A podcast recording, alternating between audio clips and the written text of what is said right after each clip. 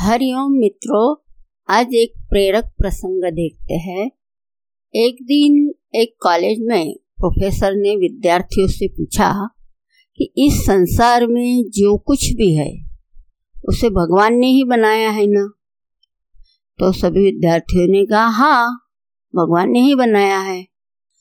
Professor ने कहा, इसका मतलब ये हुआ कि बुराई भी भगवान की बनाई हुई चीज़ ही है ना?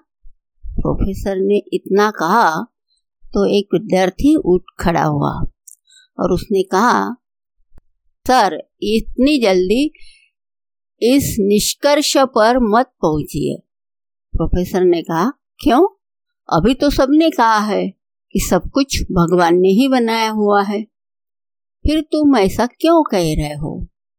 विद्यार्थी ने कहा, सर मैं आपसे छोटे छोटे दो सवाल पूछ सकता हूँ क्या? फिर उसके बाद आपकी बात भी मान लूँगा। प्रोफेसर ने कहा, बिल्कुल पूछ सकते हो। पूछो, क्या है? विद्यार्थी ने पूछा, सर, क्या दुनिया में ठंड का कोई वजूद है? प्रोफेसर ने कहा, बिल्कुल है। सौ फ़ीसदी है। हंड्रेड परसेंट है। हम ठंड को महसूस कर सकते हैं। विद्यार्थी ने कहा, नहीं, सर, ठंड कुछ है ही नहीं। ये असल में गर्मी की अनुपस्थिति का एहसास मात्र है। जहाँ गर्मी नहीं होती है, वहीं पे हम ठंड को महसूस कर सकते हैं। प्रोफेसर चुप रहे। विद्यार्थी ने फिर पूछा, सर, क्या अंधेरे का कोई अस्तित्व है?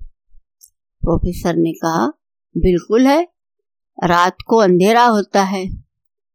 विद्यार्थी ने कहा, नहीं सर, अंधेरा कुछ होता ही नहीं है। ये तो जहाँ रोशनी नहीं होती है, वहाँ अंधेरा होता है। प्रोफेसर ने कहा, तुम अपनी बात को आगे बढ़ाओ। विद्यार्थी ने कहा, सर, आप हमें सिर्फ़ लाइट एंड हीट, प्रकाश और ताप के बारे में ही पढ़ाते हैं। आप हमें कभी डार्क एंड कोल्ड अंधेरा और ठंड के बारे में नहीं पढ़ाते हैं। फिजिक्स में ऐसा कोई विषय ही नहीं है। सर, ठीक इसी तरह से ईश्वर ने सिर्फ़ अच्छा अच्छा बनाया है। अब जहाँ अच्छा नहीं होता है, वहाँ हमें बुराई नज़र आती है। पर बुराई को ईश्वर ने नहीं बनाया है।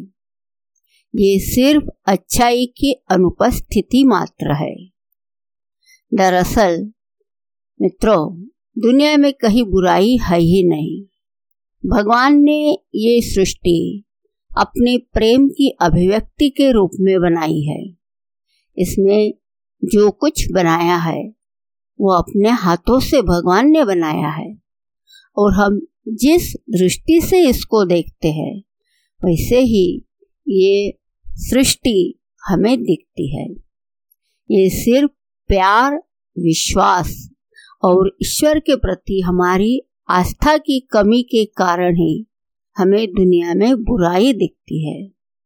इसलिए ज़िंदगी में जब और जहाँ मौका मिले अच्छाई ही देखिए और अच्छाई ही बाटिए। हरिओम